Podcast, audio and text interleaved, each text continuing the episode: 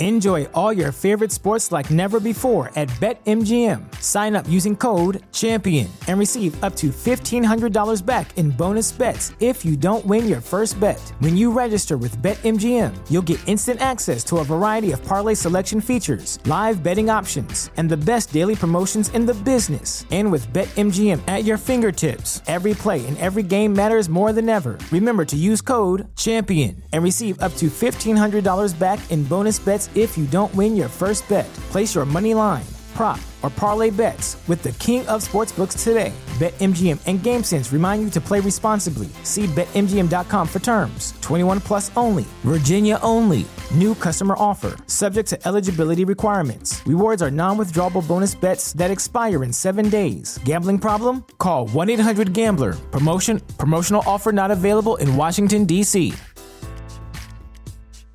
As humans, we're naturally driven by the search for better. But when it comes to hiring, the best way to search for a candidate isn't to search at all. Don't search, match with Indeed. When I was looking to hire someone, it was so slow and overwhelming.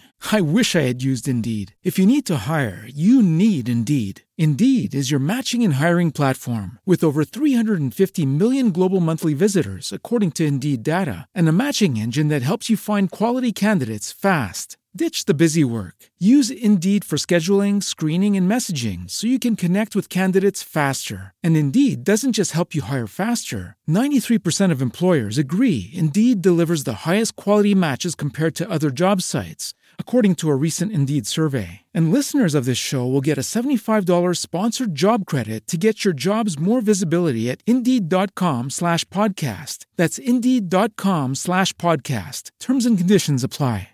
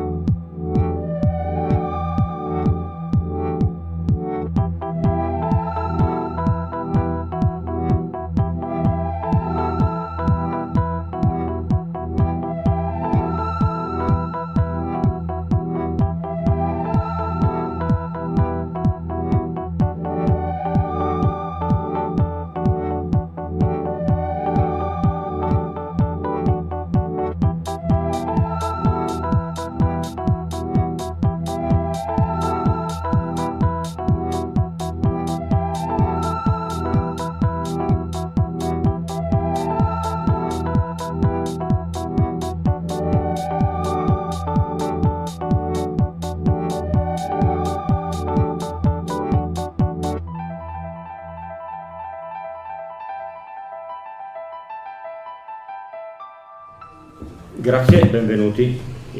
Inizierei subito perché quando mi sono accorto che avevo un'ora di spazio, al contrario degli anni precedenti, mi sono un po' allargato. Eh, questo intervento è intitolato Michelangelo la Luna e ho intenzione di eh, riferirvi alcune questioni sul rapporto tra le arti e la fantascienza, perché da qualche tempo ho cominciato a interrogarmi sul rapporto tra la fantascienza e, e l'arte e mi sono reso conto che in passato ci sono stati ben pochi eh, esempi di qualcun altro che ha riflettuto sullo stesso argomento. Eh, quando parlo di fantascienza e arte non intendo riferirmi a quei risultati che potrebbe darvi qualsiasi eh, ricerca fatta su Google, uh, Science Fiction Arts, cioè a i, i moltissimi eh, autori che si cimentano in uh, opere ispirate alla fantascienza, opere eh, per di più pittoriche. Scusate, non riesco a far.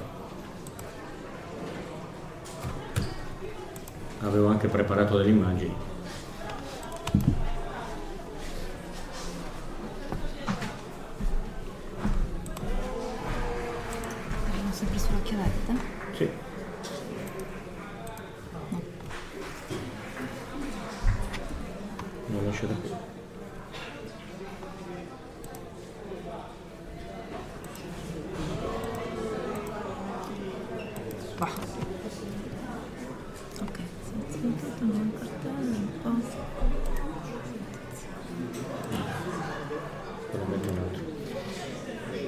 Mi riferisco quindi a quel vastissimo sensazionale patrimonio di immagini che alimenta il nostro senso del meraviglioso e che però in un certo senso contribuisce anche a chiuderlo nel ghetto, nel senso che eh, sì, certo, da una parte il eh, nostro senso wonder è molto stimolato da immagini che speravo di riuscire a, a proiettarvi che rappresentano un futuro di quelli classici immaginati della fantascienza, cioè astronavi, città futuribili, mondi lontanissimi eh, e che dall'altro punto di vista però per chi è all'esterno del...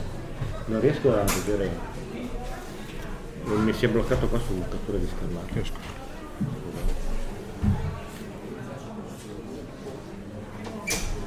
La prima la bella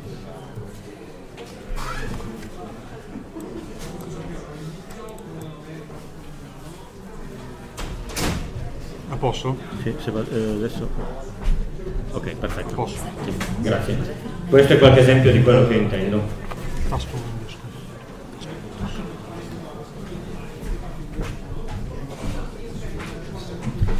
Con il risultato dicevo che da una parte l'immaginario fantascientifico continua a lavorare nel nostro inconscio grazie a questa e altre immagini, dall'altra parte però chi snobba per pregiudizio la fantascienza può continuare a ritenere che si tratti un genere di effetti speciali e che quindi la specificità del genere sia quello del, eh, puramente legato alla immaginazione, a effetti speciali di cultura aliene e non al fatto che questo, tutto questo sia il veicolo per dire qualcosa sul nostro presente.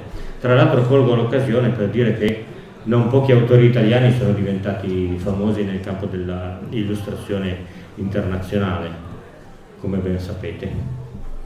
No, io mi riferisco precisamente in questo intervento alla presenza di materie artistiche di cenni all'arte all'interno della letteratura di eh, fantascienza. Di cosa parla la science fiction? Di scienza prima di tutto e così naturalmente deve essere. Molto spesso l'ambientazione è futura e quindi eh, l'immaginazione eh, fiction degli autori si esaurisce con eh, l'inventare futuri o mondi paralleli se vogliamo che siano stati eh, notevolmente mutati dalla, da una nuova tecnologia, da una nuova scienza e questo già è come se assorbisse tutto l'immaginario dell'autore. La cosa strana che eh, mi sono posto è questa. Certo, la eh, fantascienza ha una natura positivista ed è favorevole al progresso scientifico-tecnologico ed è giusto che eh, indaghi su questo. Ma come mai, visto che sempre di più negli ultimi secoli eh, il tempo libero ha conquistato nella vita delle persone, perlomeno nel, della persona media del, del, mondo occidentale che può permetterselo, eh, spa- il tempo libero, dicevo, ha conquistato uno spazio notevole e di conseguenza la domanda e la fruizione di arte è aumentata. Non si potrebbe immaginare che in futuro questo tempo libero aumenti ancora di più grazie al sollievo che una tecnologia più spinta possa dare alla, alle attività umane e che quindi l'arte abbia un interesse, una rilevanza nella nostra vita ancora superiore di quella di oggi e perché gli autori di fantascienza invece quasi non parlano di arte nelle loro opere. Partendo da questo ho cercato di fare qualche, di qualche ricerca. Queste qui sono ad esempio immaginarie città del futuro delle riviste classiche di fantascienza. Non ho intenzione di dare una definizione del concetto di arte, quelle che citerò sono quelle classiche che tutti possiamo immaginarci, pittura, scultura, musica, cinema, fotografia, architettura, eccetera. Quindi ricapitolando prima di andare avanti, il consumo di arte è enormemente, enormemente cresciuto negli ultimi secoli, diffondendosi dalle classi alte verso il basso Ora non è che le classi basse siano sempre state mantenute lontano dall'arte, anzi una certa fruizione è arrivata anche alle strade più basse della società. Pensiamo alla musica popolare, alle canzoni, ai cicli di illustrazioni all'interno delle, delle chiese cattedrali, alle cattedrali stesse, perché anche l'architettura di per sé è un'arte. Però è indubbio che grazie alle evoluzioni tecnologiche l'epoca della riproducibilità tecnica dell'arte ha fatto sì che questa arrivasse veramente alla portata di chiunque vuole fruirne. Mi sto riferendo alla diffusione anche economicamente affrontabile di gramofoni, giradischi, cinematografi e perfino dell'editoria tascabile e adesso anche dell'editoria elettronica che ha eh, ulteriormente aumentato la possibilità di arrivare a, da parte di chiunque alla fruizione di arte. Perché dunque nel futuro della fantascienza questo è pressoché assente? Ho cercato di darmi una risposta eh, classificando le opere d'arte, scusate, le opere letterarie che parlano di arte in tre grandi categorie. Primo, vengono citate en passant opere d'arte sullo sfondo, cioè come parte dell'ambientazione. Secondo, le opere d'arte hanno un ruolo rilevante, indispensabile nel plot che gira intorno a quella determinata opera Terzo, e questo è un caso rarissimo, la fantascienza riflette sulla natura dell'arte indagando i suoi futuri sviluppi, che sarebbe quello più interessante e quello, l'argomento intorno al quale ho cercato di costruire questo intervento, anche se se avessi dovuto limitarmi a questo l'intervento sarebbe stato di 10 minuti. Partiamo dal primo punto, l'arte nello sfondo. Allora, non è senz'altro infrequente che un oggetto artistico appaia in qualche scena. Si tratta, eh, non so se la cosa eh, vi stupisce o meno, prevalentemente di citazioni musicali. È come se tutti quanti gli autori volessero, eh, in un modo o nell'altro, eh, riuscissero ad immaginare com'è la musica del futuro, che di solito è una, prote- una proiezione della musica del XX secolo, atonale, con l'aggiunta di qualche strumento elettronico, una musica che attualmente si ritiene eh, inaudibile, non da parte mia che sono un cultore della musica contemporanea, ma la maggior parte della gente quando ascolta, non so, certe cose di, di Schoenberg o di Webern eh, dice assolutamente inascoltabile, ecco questa proiettata nel futuro eh, è una specie di metafora, come dire, è talmente incomprensibile in futuro che in quel futuro incomprensibile anche eh, l'arte musicale che adesso non riusciamo a capire sarà il eh, mainstream.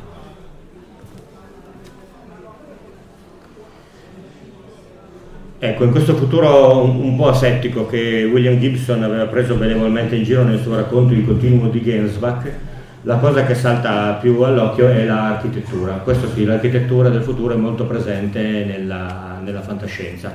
Eh, moltissime opere si occupano della città del futuro e possiamo immaginare città cresciute verso l'alto con mezzi di trasporto che non soltanto procedono a livello della superficie terrestre, ma anche con strade sopraelevate quando non addirittura con eh, mezzi volanti. Ecco, la cosa strana è che in questa mh, eh, immaginazione della città del futuro, eh, inaugurata più che altro sulle pagine di Aston negli anni 20 e 30, il nucleo storico delle città così come noi lo conosciamo, che è sopravvissuto per 2000 anni, 2500 anni, praticamente scompare è vero che la maggior parte degli autori provenivano dagli Stati Uniti dove non c'è una così eh, radicata mh, eh, planimetria urbana sopravvissuta nei secoli, però è anche impensabile che in futuro Roma, Parigi o Madrid non abbiano comunque il centro storico come quello di oggi, con profonde trasformazioni ma senz'altro conservato. Ecco, sembra che invece gli autori di fantascienza siano incapaci di immaginare un futuro alle città urbanizzate come sono oggi se non all'interno di cupole in cui sono preservate sotto forma di museo. Adesso arriviamo alla, alla questione della musica. Eh, in generale l'impressione è che secondo scrittori o critici l'influenza tecnologica procura, eh, produrrà nel futuro qualcosa che ricorda la musica tonale del XX secolo Facciamo un esempio, Voci di Terra Lontana, un romanzo di Arthur Clarke, che tra l'altro ha ispirato anche un album di Mike Oldfield, The Songs of Distant Earth, racconta la colonizzazione del pianeta Talassa, questo non va più avanti. La colonizzazione del pianeta Talassa da parte di una nave terrestre è una cosa particolare che è piena di embrioni umani, vengono trasportati in questo viaggio lunghissimo sotto forma di embrione e poi fatti crescere sui pianeti di destinazione. Bene, nello sfondo si ipotizza che degli strumenti elettronici verranno incorporati nella musica mainstream del futuro, è quello che vi dicevo prima. Quello che oggi ci sembra strano, alieno, eh, acusticamente difficile da sopportare, nell'immaginario di eh, Arthur Clarke sarà invece la musica normale del futuro e magari verrà considerata strana quella che ascoltiamo oggi. Ancora più rarefatta, in questo primo capitolo in cui parliamo di sfondo, è l'arte delle culture aliene. Sembra che sia ancora più eh, lontana dalla sensibilità delle civiltà extraterrestri rispetto a quella umana. Anche civiltà incommensurabilmente più evolute della nostra non sembra che possiedano il minimo stimolo artistico. Il caso più frequente è forse quello di testimonianze scultoree generalmente di dimensioni ciclopiche, reliquie di civiltà estinte, oppure residui di architetture di città aliene, spesso più funzionali che esteticamente eh, gradevoli. Ecco, a parte il fatto dei pochi esempi che farò nel, nel, nella parte successiva, il futuro viene immaginato più interessato all'utile che alla bellezza. E questo a me sembra strano e anche contrario all'evoluzione della cultura del tempo libero così l'abbiamo, come l'abbiamo vissuta fino ad oggi. Ci sono naturalmente notevoli e lodevoli esempi che trasgrediscono questa mm, mancanza di interesse. Eh, qui siamo al secondo punto, cioè l'arte diventa protagonista di alcune eh, storie di fantascienza. Diciamo che quantitativamente rispetto al capitolo precedente è abbastanza soddisfacente il numero di autori che eh, recuperano qualche capolavoro del passato, arte figurativo, musicale, eccetera, come parte essenziale nella trama. Qualche esempio. Occhi non soltanto per vedere è un racconto di Isaac Asimov del 1965. In un futuro estremamente remoto gli esseri umani non possiedono più un corpo fisico i due protagonisti, entità di energia pura, passano il tempo libero in una serie di competizioni artistiche che comportano la manipolazione di forme di energia, finché per variare decidono di impegnarsi nella trasformazione di materia e capiscono quante bellezza sia andata perduta nella evoluzione, nell'evoluzione in questo caso non dell'arte, ma della forma di vita dell'umanità. Anche in questo caso il capitolo più frequentato è comunque quello della musica, non so se questa cosa vi stupisca o meno. Philip Dick, sia in uh, Scorrete lacrime, disse il poliziotto, che in Divina invasione, immagina che la musica del compositore elisabettiano John Dowland, che è morto nel 1626, sia ancora apprezzata nel futuro, anzi viene trasformata in musica pop e cantata e ascoltata dai suoi protagonisti. Un'opera d'arte è un racconto di James Blish, che immagina eh, il risveglio apparente di Richard Strauss contrapponendola alla musica high tech che evidentemente James Blish aborriva. Anche Michael Moorcock, in Un cantante morto, immagina il ritorno alla vita di Jimi Hendrix che per sua e nostra sfortuna non ha alcuna intenzione di mettersi a suonare e cantare. Gregory Benford ha immaginato invece la rinascita di John Lennon e Michael Swanwick quella di James Joplin. Uno dei romanzi più conosciuti è La nave che cantava di Anne McCaffrey, che forte forse della sua esperienza giovanile come cantante lirica, immagina eh, che il cervello di una donna venga inserito nel sistema di controllo di un'astronave, una pratica che è comune nel futuro che lei immagina, e si appassiona dovendo passare il tempo alla musica lirica. Si mette proprio a cantare anche per intrattenere eh, i passeggeri che trasporta sulla nave. La voce umana ha una notevole rilevanza anche nel canto della vita di Orson Scott Card, dove si immagina che dei giovanetti studiano in un luogo chiamato Casa dei Canti per diventare usignoli del primo imperatore della galassia. L'Odissea del superuomo è un titolo veramente orribile ed è la traduzione italiana di un romanzo di Charles Arnes che è intitolato The Rose e che alludeva a una short story di Oscar Wilde, L'usignolo e, eh, e la rosa, in cui si immagina, il punto di vista di questa brevissima storia è un usignolo che vedendo che suo, uno studente, suo amico, si strugge d'amore per una donna ma non ha eh, nell'inverno una rosa rossa da regalarle, ne ha soltanto una bianca, si trafigge il cuore con una spina e con il suo sangue la tinge in modo che lo studente possa regalarla alla sua amata. Charles Harris cita moltissimo, tant'è vero che addirittura all'interno del titolo del suo Odissea del Superuomo questa storia di Oscar Wilde. Oltretutto cita anche la musica per balletto che ne ha tratto Christopher Wildon dall'Usignola e la Rosa. E anche la sinfonia numero 6 di Tchaikovsky, la sinfonia patetica, che eh, è parte integrante della... cioè appare molto spesso in questo romanzo, con una funzione un po' più centrale rispetto all'arte eh, vista sullo sfondo. La canzone popolare viene usata con funzione di controllo sociale in due grandi anti-utopie, 1984 di George Orwell e Noi di Evgeny Zamiatin. Se vi ricordate quando il protagonista ehm, Winston gira in quel quartiere popolare eh, sente sempre cantare la stessa canzone da parte delle donne che, che stendono i panni ed è una canzone studiata apposta dal potere composta in modo che è come se riempisse la mente della gente per farla pensare sempre meno di quello che dovrebbe. Un caso molto particolare è la Sinfonia delle Tenebre di Dean Ryan Coons, che tiene insieme musica e architettura. Non so se qualcuno di voi l'abbia letto. In uno scenario post-atomico, l'umanità ha imparato a costruire degli edifici costituiti dalla solidificazione del suono, Sembra quasi che abbia preso per buona quell'aforisma di Goethe che diceva la musica è architettura liquida e l'architettura è musica congelata. Si può immaginare fin dalla prima pagina come andrà a finire con una totale evaporazione e scioglimento di questa città del futuro. Passiamo a qualche esempio tratto dalle arti figurative. Clifford Simac in Il pittore dello spazio scrive di un pittore che sceglie di trascorrere gli ultimi anni di vita in esilio presso una razza che lui chiama gli gnomi una razza aliena senziente, il problema è che questi alieni hanno un occhio che non è in grado di percepire il colore.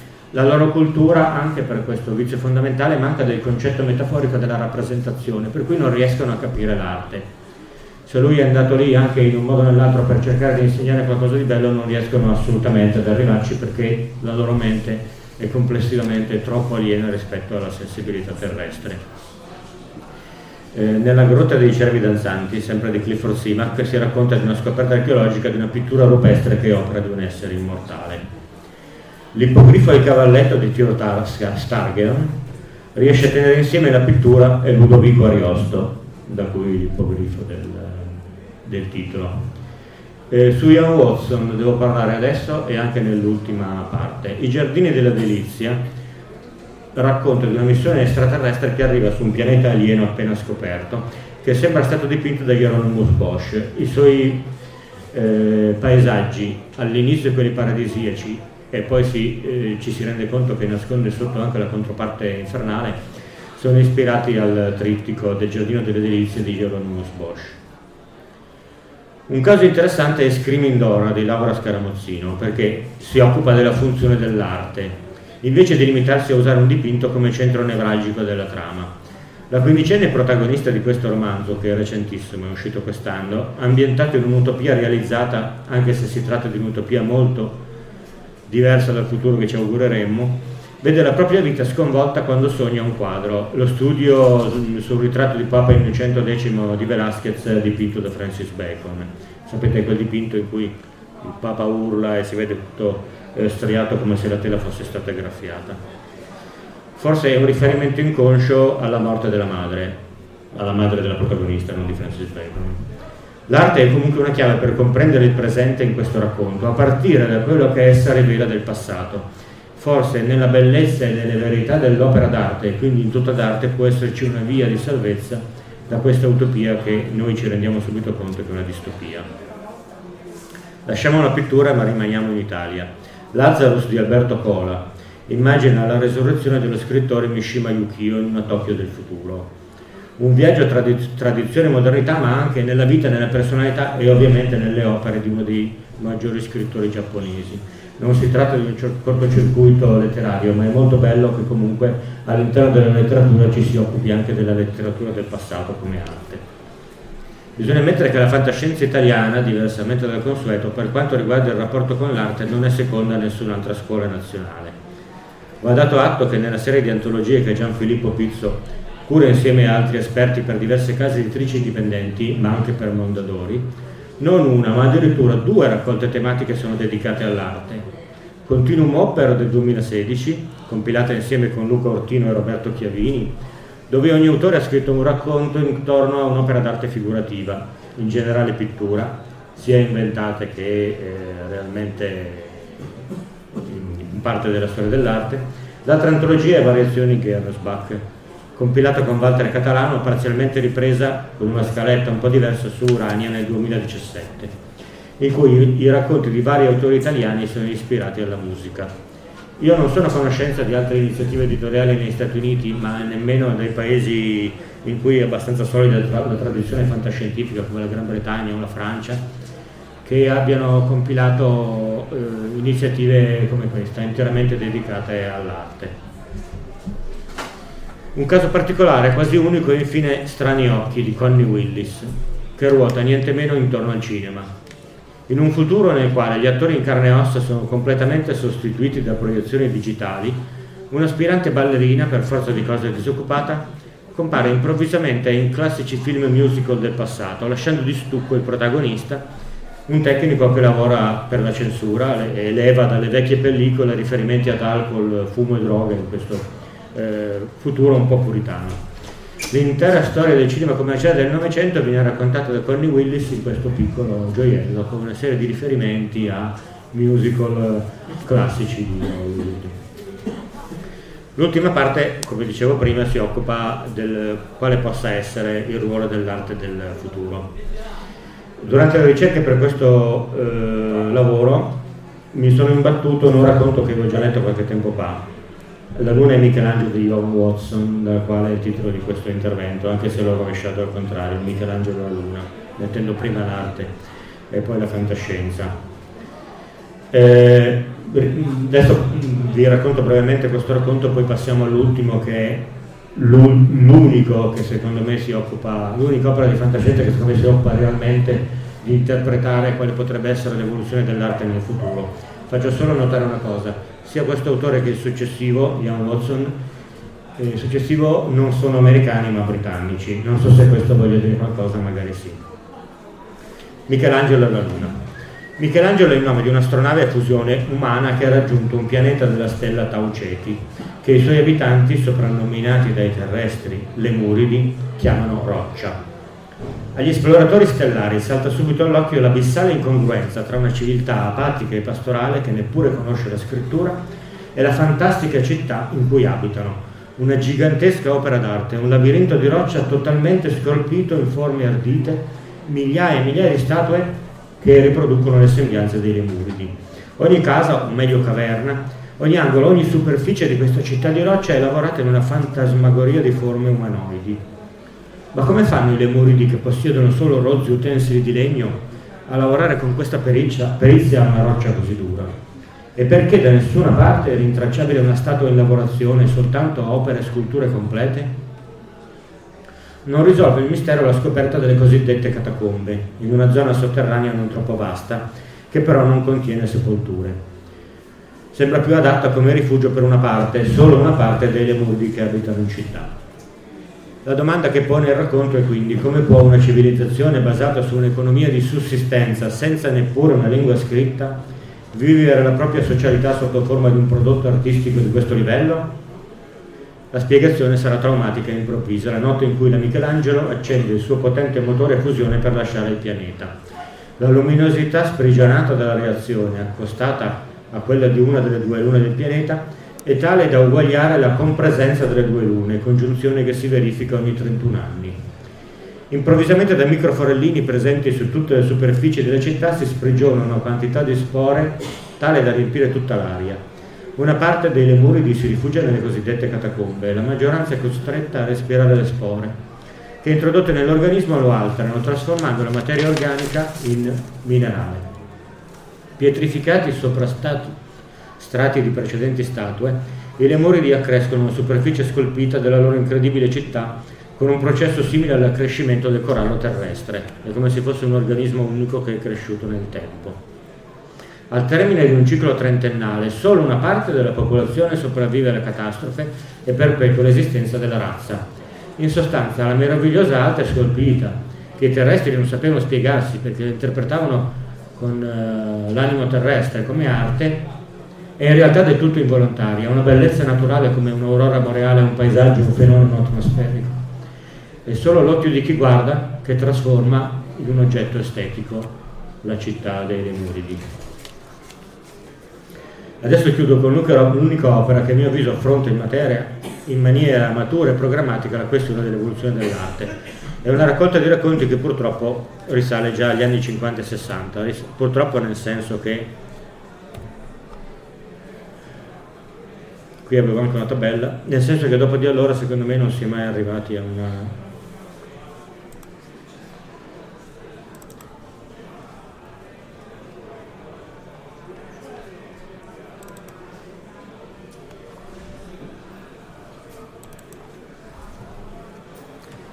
Allora, eh, la raccolta è I segreti di Vermilion Suns di James Ballard.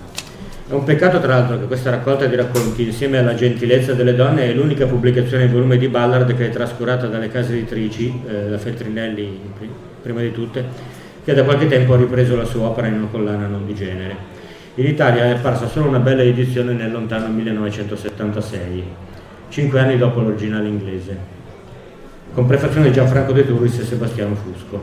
Vermilion Sense è uno dei cicli di racconti più compatti della storia della fantascienza ma forse il problema editoriale è proprio questo. Si tratta di storie che da un lato rispettano i requisiti della rivista di science fiction degli anni 50 e 60 e di conseguenza appaiono decisamente spiazzanti per il lettore mainstream. Dall'altro lato rispondono all'estetica ballardiana di quel inner space, lo spazio interiore contrapposto all'avventura dello spazio esterno, per cui possono scontentare il nuovo pubblico di genere, adesso che l'estetica della New Wave è eh, comunque tramontata. Un vero peccato perché i nuovi racconti di Vermilion Sense sono storie di grande bellezza, il tentativo di creare un mito letterario intorno a una città di un immaginario futuro, che è la cosa più lontana che si possa immaginare da un futuro distopico, nel quale le arti, da sempre figlie di un dio minore nella letteratura di fantascienza, hanno un'importanza fondamentale. Vermilion Sense è un'immaginaria località di riviera che si trova da qualche parte, dice Ballard, tra l'Arizona e la spiaggia di Ipanema. In questi ultimi anni mi sono compiaciuto di vederla spuntare un po' dovunque, scrive, soprattutto in qualche settore di quella lunga città lineare di 5.000 km che si estende da Gibilterra fino alla spiaggia di Glifada lungo le coste settentrionali del Mediterraneo.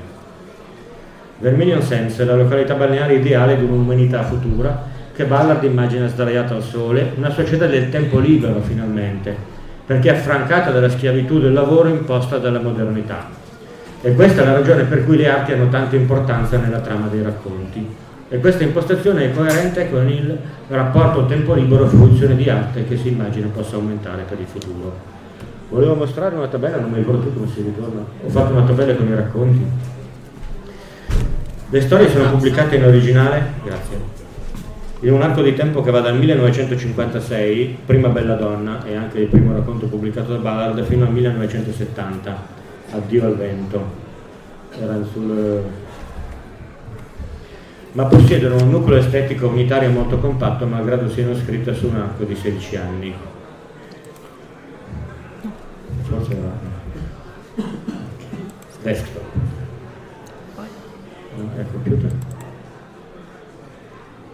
Eh, disco di nuovo.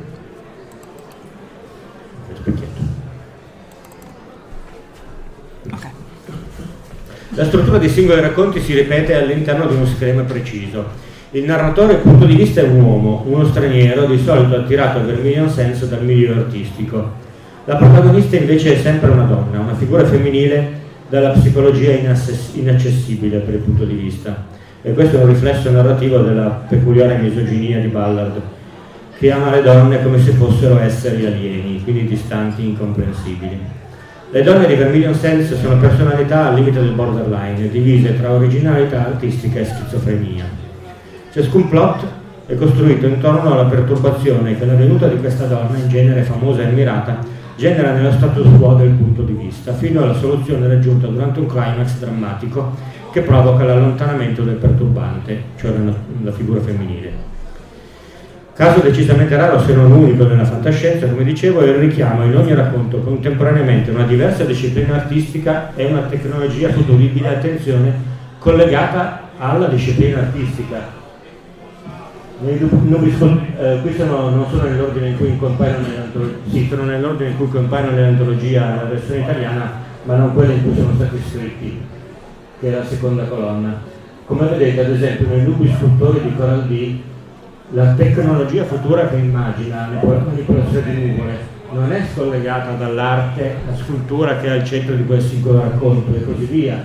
La cloroflora, cioè la manipolazione genetica della flora, eh, è funzionale all'argomento musica di Prima Bella Donna perché la protagonista con il suo canto, una cantante lirica, provoca delle trasformazioni nella pianta che sono state geneticamente modificate e così via. I pigmenti fotosensibili consentono di creare una pittura in di sabbia, scusate, diversa da quella del presente e così via.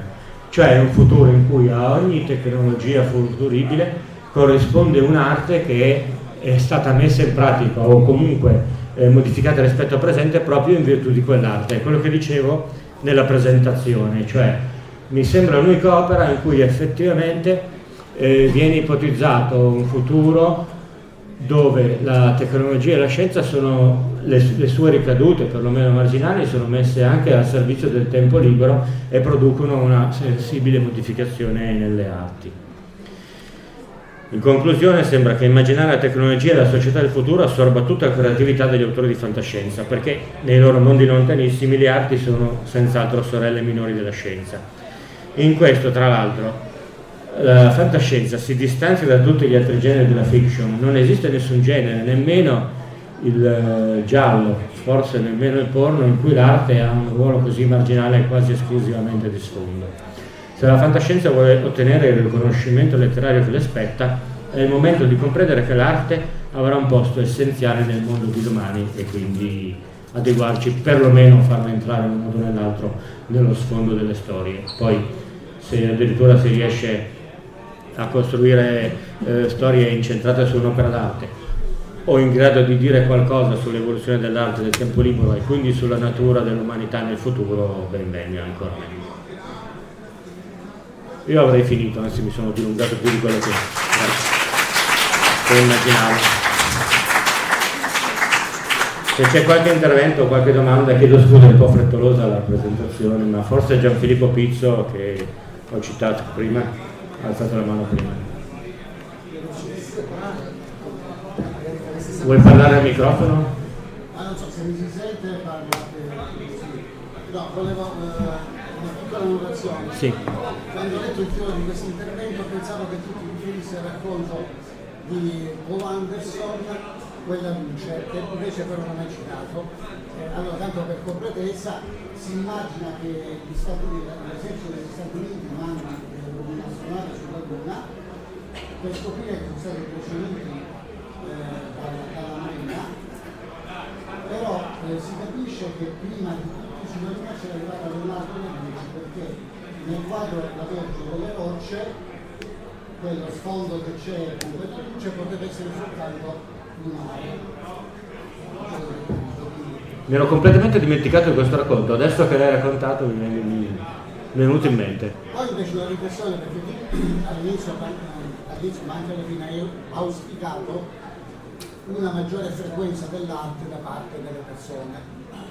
Eh, cioè in pratica tu dici, essendo, eh, essendoci, essendo che la tecnologia ci aiuta, dovremmo avere meno tempo da dedicare al negozio e più all'ozio, come facevano i romani. In realtà poi ci si è messa internet, con l'interconnessione con i cellulari, eccetera, che secondo me ha rovinato tutto, perché se non ci fosse questa avresti ragione, ma siccome c'è internet per cui ci riduciamo a fare le fotografie di gatti o di quello che, che, che mangiamo, e dai, dai cosiddetti politici che ci si preoccupano di farci sapere tutti i giorni cosa mangiano. Conosco degli amici che sono stati quasi rovinati dai videogiochi da internet perché hanno ridotto quasi a metà, se non annullato, la loro scrittura per mettersi a giocare nei videogiochi.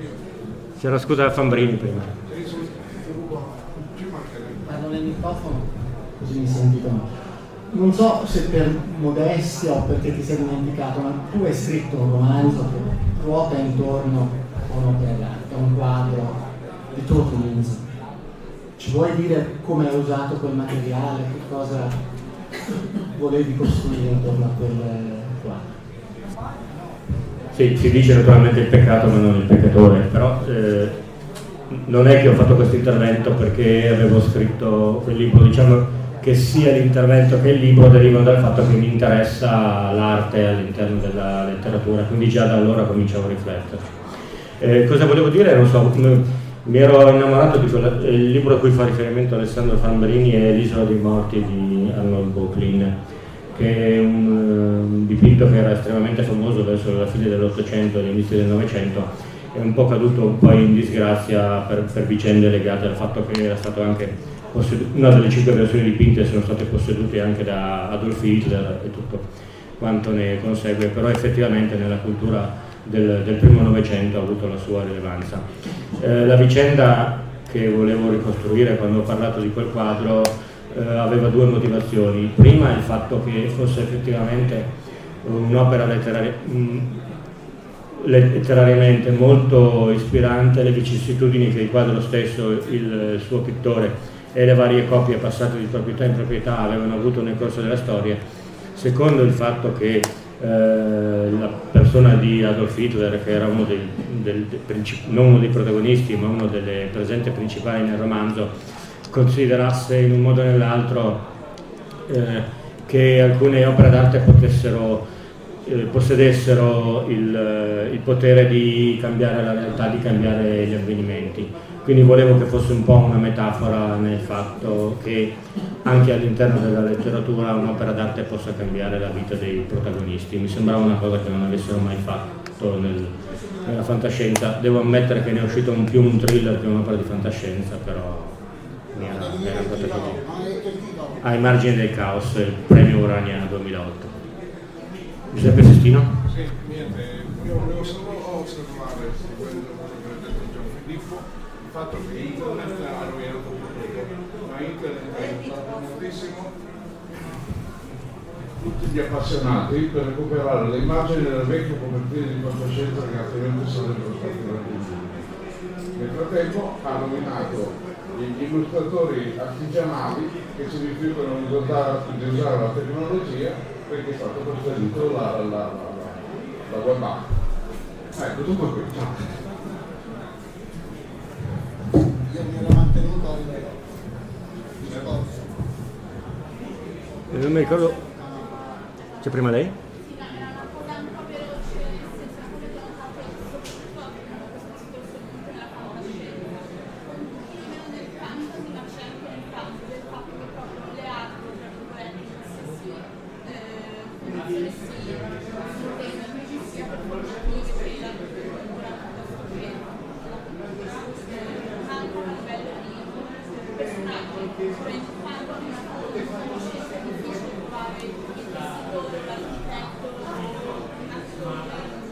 Pochissimo, vero.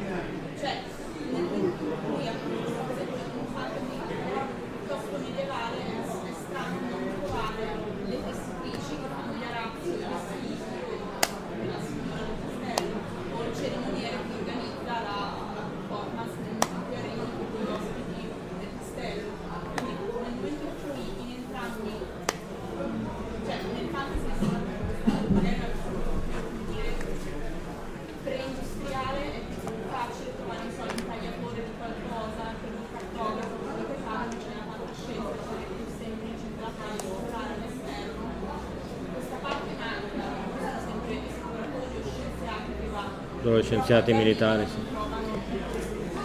E questa è una cosa che differisce da quasi tutti gli altri generi letterari, perché molto spesso anche nel giallo, nel noir, ci sono personaggi che appartengono al mondo dello spettacolo.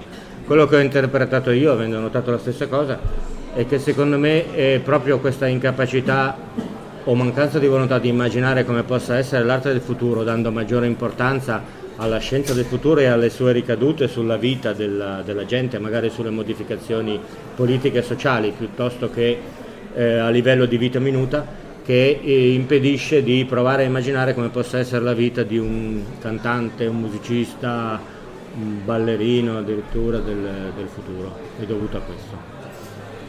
Prego, scusa c'era prima lei.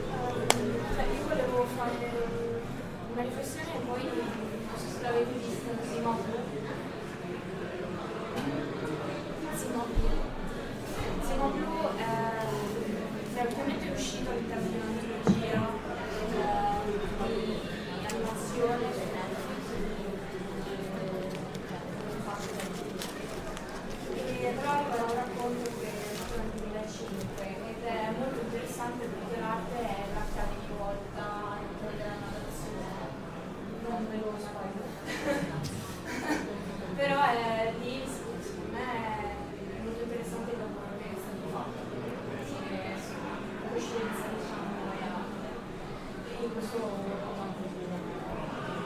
E poi vorrei fare una considerazione che su- io arrivo da dall'Italia quindi latte non so. E la cosa che mi viene spontanea da dire è che molto probabilmente il motivo per cui ci troviamo con questa mancanza è che di base l'arte eh, viene studiata se sei interessato, cioè non viene considerato qualcosa da conoscere. E Quindi è ovvio che se la consideri come qualcosa che è parallela alla tua vita, non fa parte della tua vita, del tuo modo di vivere, e quindi non la interpreti come qualcosa da amalgamare con la tua realtà. Questo però è un La effetto co- è qualcosa che tutti i giorni siamo costretti a tenere in considerazione, volenti o intende, a partire dal fatto che siamo cellulari. E poi non consideriamo che banalmente anche il nostro screen del cellulare potrebbe essere considerato arte. Diciamo che mh, secondo me all'interno dei film, soprattutto piuttosto che della letteratura, l'arte diventa mh, qualcosa di tangibile non all'interno della struttura narrativa, ma qualcosa che costruisce la realtà. Per cui, come dicevo prima, come screenshot, il nostro schermo del cellulare diventa sinonimo di quello che è considerato arte interessante, anche popolare ovviamente, la stessa cosa può accadere all'interno di un film, per cui un personaggio vestito in quel modo significa che quell'abito arriva da un percorso artistico, perché la moda funziona così. Se uno è uno stilista prende qualcosa che c'è nell'arte contemporanea e tira fuori abito. Quindi quando costruiamo un costume, quando costruiamo un abito o uno stile di vita all'interno di una realtà, arte, cultura, in un qualche modo attingiamo all'arte, anche se non parliamo direttamente. Nei film ovviamente è più vero quello che dici, perché per forza di cose dovendo mostrare un'immagine, l'immagine deve essere riempita. Forse non ho fatto la premessa iniziale che io in questo intervento mi occupavo della letteratura di fantascienza, perché a me i film di fantascienza non piacciono. Mi stupirà, ma no. Sono- si contano sulle dita delle mani vabbè, di un alieno, quindi una ventina di dita i film che mi piacciono, ma l'arte, la bellezza, noi siamo collegati con la bellezza che portiamo e riceviamo e tutto quanto può diventare arte, che diventa banale che non ce ne accorgiamo. Persino una cosa che vediamo tutti i giorni può diventare arte in una fotografia che coglie quel particolare del giorno stesso. È una cosa che è completa di una persona perché non fa si fa particolare. L'ultima cosa che volevo dire, e vi lascio per finire, il ritratto di Dorian Gray. Arte e fantastico. Sì, sì, sì. proprio- Non volevo scendere nel- nel- nella letteratura classica, però è ovvio che è stata la prima cosa a cui ho pensato. Intervento, però non sono così d'accordo che si cioè, effettivamente non è che ne sia un ca- tonnellate di romanzi, racconti che si vanno sull'arte, ma dopo memoria è molto labile, non posso dare i titoli mi viene un sacco di situazioni, scene che ho letto libri, libri di fantascienza, di d'arte, grande modo pensata, cioè la cosa più, per fare un esempio dei più classici, dei classici, proprio andiamo sulla la leghina, nelle rete antipianeta, a un certo punto mi ricordo che loro comprano un'opera d'arte, appendono al soffitto per le cose che stanno in equilibrio Sì, sì. E lui riflette sul fatto che questa cosa è futile però gli piace. Cioè è una scena di mezza pagina, che ovviamente di tantissime altre. Per cui A non trovo che sia così rara, concordo che non è così comune, ma è così rara. La seconda è che tanti argomenti di fantascienza sono così rari, perché la gastronomia, so, la medicina, tante cose, eh, chiaramente la fantascienza uno scrittore è che può, quindi un creare un mondo, cioè sempre bellissimo, ma si focalizza su 100 argomenti, secondo me, su cui si può sviluppare un discorso narrativo futuristico, per cui alla fine il scrittore sceglie su 100, quindi la- l'arte sarà un centesimo, un centesimo, un centesimo, un centesimo sulla globalità della fantascienza. Sì, sì, due cose. Secondo me possiamo anche fare il voto d'ora in poi di provare a notare quante volte all'interno di un'opera di fantascienza incappiamo nella citazione, anche soltanto nello sfondo, di qualcosa di artistico. La seconda cosa, il fatto che eh, mi stridesse la scarsa presenza dell'arte all'interno della fantascienza era in confronto con le altre letterature, non di per sé. Eh, è anche dovuta al fatto che eh, mi, mi, sembra difficile immaginare un futuro, e siccome quasi tutte le opere del nostro genere preferito ruotano intorno alla costruzione di un futuro, di immaginare un futuro nel quale l'arte abbia un ruolo inferiore a quello di adesso. Fra tutte le altre, la seconda cosa dopo la scienza, secondo me, che avrà più eh, impatto nella diversità del futuro rispetto a oggi non è, eh, giustamente come citava lei, l'alimentazione o altri argomenti particolari, ma l'arte. È la cosa più visibile, è questa che mi, che mi stride semplicemente. Per quanto riguarda la, la prima parte dell'intervento, cioè dello sfondo o della... Eh, o del protagonismo dell'opera d'arte di una certa rilevanza all'interno di un romanzo di fantascienza. Per quanto riguarda invece la terza parte, certo è uno sfizio soltanto minimo, cioè il fatto della riflessione su come possa essere l'arte del futuro, è vero, potrebbe esserci anche una riflessione su come possa essere, so, la medicina del futuro, se non è all'interno delle scienze, oppure la, la, la gastronomia del futuro, qualche piccolo esempio anche in quel caso c'è Secondo me però la differenza fondamentale con le altre letterature è veramente questa scarsità di immaginazione per quanto riguarda la presenza dell'arte. C'è ancora una domanda?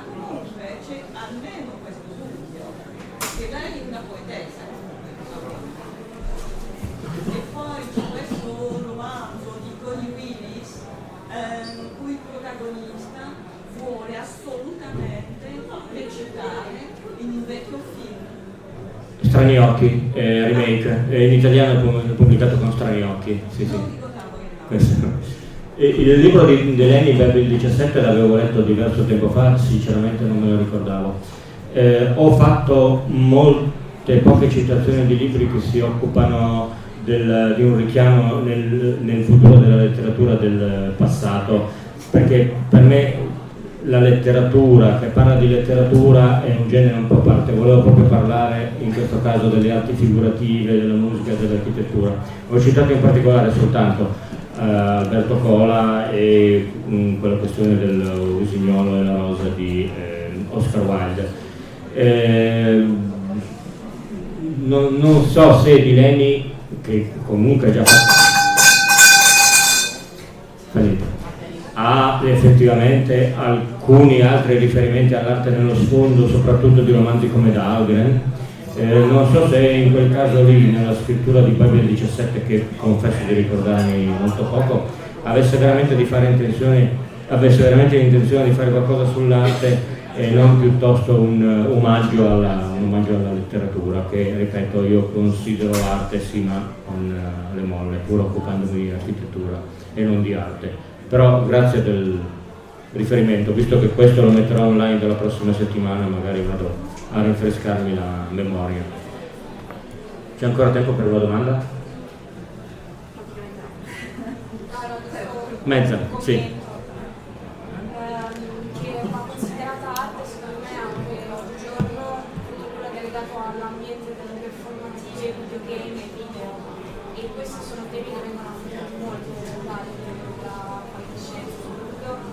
parla di realtà virtuale, per esempio. Tutto quello che è legato alla realtà virtuale è anche arte, perché non puoi farne a meno. Quindi c'è un tipo di arte che non è quella tradizionale, diciamo, è, una, è un'arte a cui magari siamo meno abituati a pensare, però è tra le prime arti quando si studiato. Sì, non mi sono occupato di realtà virtuale perché eh, avevo fatto quella breve definizione delle arti di cui avrei parlato perché il discorso effettivamente sarebbe più lungo.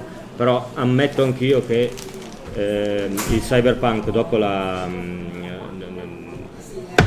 quando la realtà virtuale ha cominciato a essere all'interno del, eh, de, del ragionamento sul futuro ha, ha fatto alcune opere che effettivamente ruotavano intorno alla natura della realtà virtuale più che dell'arte. Di eh, riflesso anche l'arte in qualche caso entrava. Il discorso però si faceva troppo lungo qua per affrontarlo.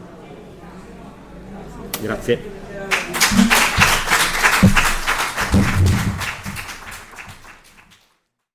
Avete ascoltato Fantascientificast, podcast di fantascienza e cronache della galassia, da un'idea di Paolo Bianchi e Omar Serafiti, con il contributo cibernetico del Cylon Prof Massimo De Santo. Potete seguirci ed interagire con noi sul nostro sito fantascientificast.it, su Facebook alla pagina Fantascientificast, su Twitter sul profilo at Fantascicast, sul nostro canale Telegram t.me slash fantascientificast, sulla nostra community Telegram t.me slash fsccommunity. Se siete particolarmente timidi, potete utilizzare la vecchia, cara e affidabile posta elettronica, scrivendoci all'indirizzo redazione at fantascientificas.it. Tutte le puntate sono disponibili sul nostro sito, su Apple iTunes, su Spotify e su Podbean all'indirizzo podcast.fantascientificas.it. Se volete, potete lasciarci una valutazione a 5 stelle su Apple iTunes ed offrirci una birra romulana o un gotto esplosivo pangalattico, sostenendoci tramite una donazione PayPal utilizzando l'apposito pulsante sul nostro sito. Fantascientificast è una produzione amatoriale. Non si intende infrangere alcun copyright, i cui diritti appartengono ai rispettivi detentori. Autorizzazione SIAE 5612I5359. Nessun byte e nessun tribolo sono stati maltrattati durante la produzione di questo podcast. Alexa 4 e l'equipaggio di Fantascientificast vi augurano lunga vita e prosperità e vi danno appuntamento alla prossima puntata lungo la rotta di Kessel. Io ne ho viste cose che voi umani non potreste immaginarvi. Navi da combattimento in fiamme al largo dei bastioni di Orione. E ho visto i raggi B balenare nel buio vicino alle porte di Tannhäuser. E tutti quei momenti andranno perduti nel tempo, come lacrime nella pioggia. È tempo di morire.